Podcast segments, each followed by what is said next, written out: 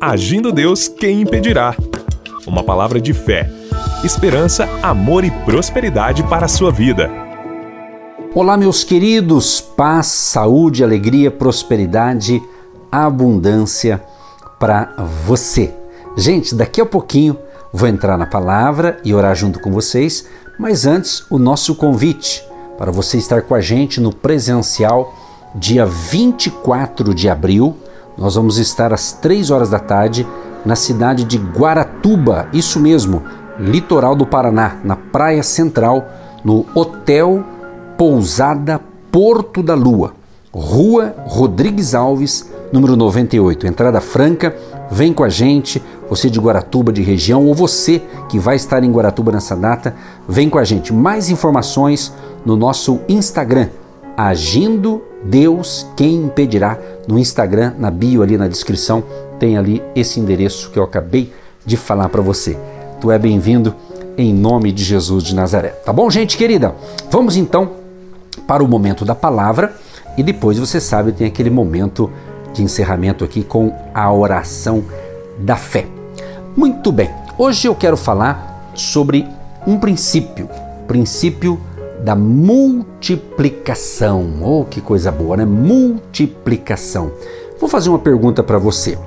Você já desejou poder multiplicar o seu dinheiro? Bem, tenho notícias maravilhosas para você no dia de hoje.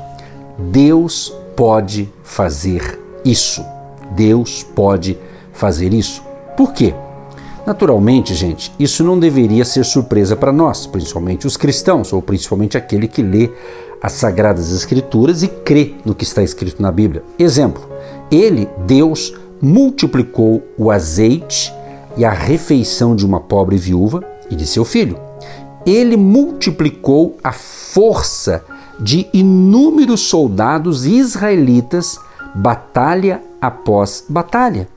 Ele, Deus, multiplicou pães e peixes em duas montanhas da Galileia. Então está muito claro que Deus é o mestre da multiplicação. Quero ser profeta na sua vida neste momento especial, crendo que haverá uma unção de multiplicação na sua vida. Uma provisão sobrenatural vai acontecer na sua vida creia, se for possível. Ah, se você está dirigindo o carro, não é possível, mas se você está me ouvindo parado ah, em um local, em casa, no escritório, enfim, olhe para suas mãos e profetiza para suas mãos. Diga: estas mãos vão prosperar, eu vou prosperar, eu recebo, eu aceito o poder da multiplicação na minha vida. Receba profeticamente para você neste dia, em nome de Jesus. Muito bem, então está muito claro que Deus, então, é o mestre da multiplicação. No Evangelho de São Lucas, capítulo 9, encontramos um relato de uma dessas multiplicações milagrosas. Diz a Bíblia que 5 mil pessoas foram alimentadas. Olha o que diz o texto. E já o dia começava a declinar, então, chegando-se a ele os doze, disseram-lhe: Despede a multidão, para que, indo aos lugares e aldeias em redor, se agasalhem e achem o que comer, porque aqui estamos em lugar deserto. Mas ele lhes disse: Dai-lhes voz de comer.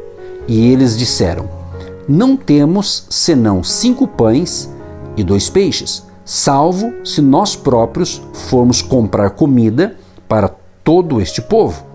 Porquanto estavam ali quase cinco mil homens. Disse então aos seus discípulos: Fazei-os assentar em ranchos de cinquenta em cinquenta.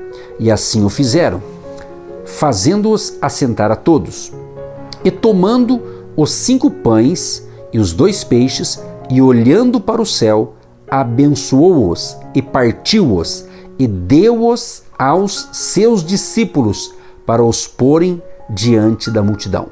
E comeram todos e saciaram-se e levantaram do que lhes sobejou doze alcofas de pedaços, né, ou doze cestos cheios. Muito bem. Essa história aqui que eu acabei de ler para você, provavelmente é muito familiar para você.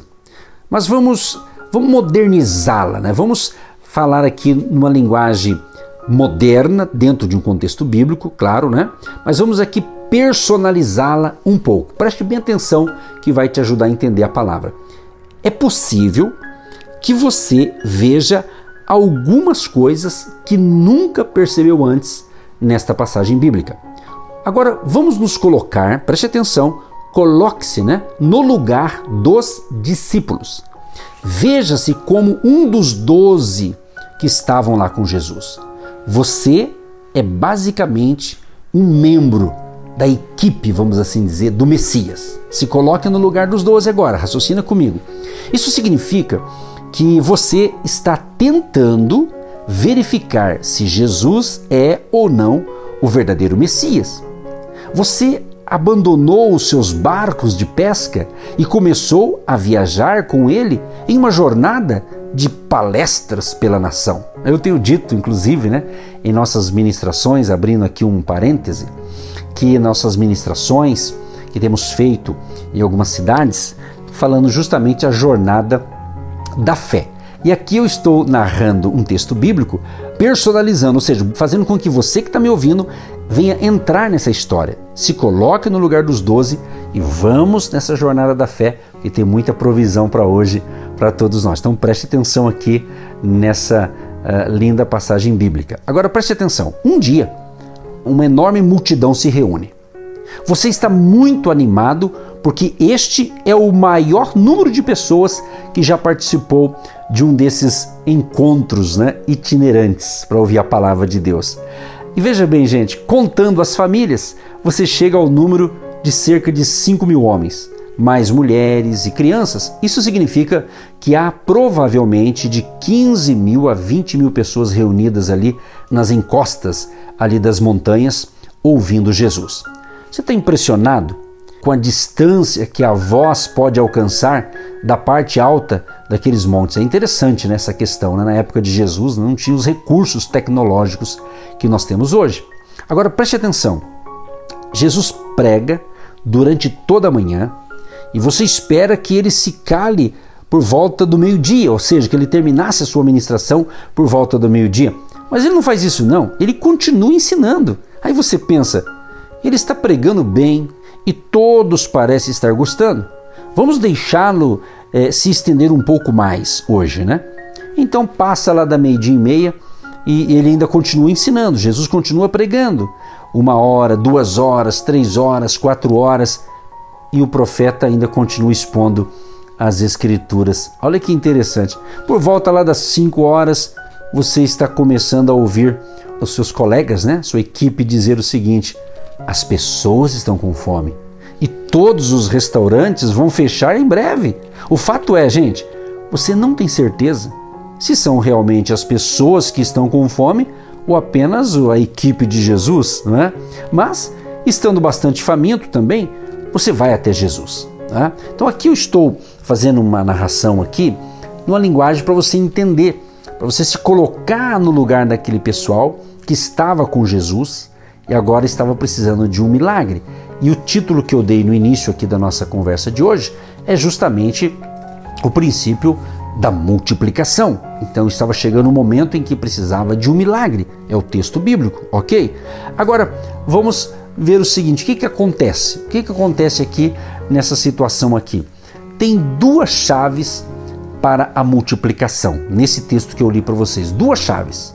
Veja bem, ou, ou seja, duas chaves. Essas chaves nós chamamos de princípios, que há dois princípios muito importantes para nós incluirmos aqui neste relato aqui verídico que eu estou ensinando você no dia de hoje. Primeira, são duas chaves para a multiplicação no reino de Deus. Você não quer essa multiplicação na sua vida? Você quer? Então, o primeiro princípio é este: algo precisa ser abençoado antes que possa multiplicar.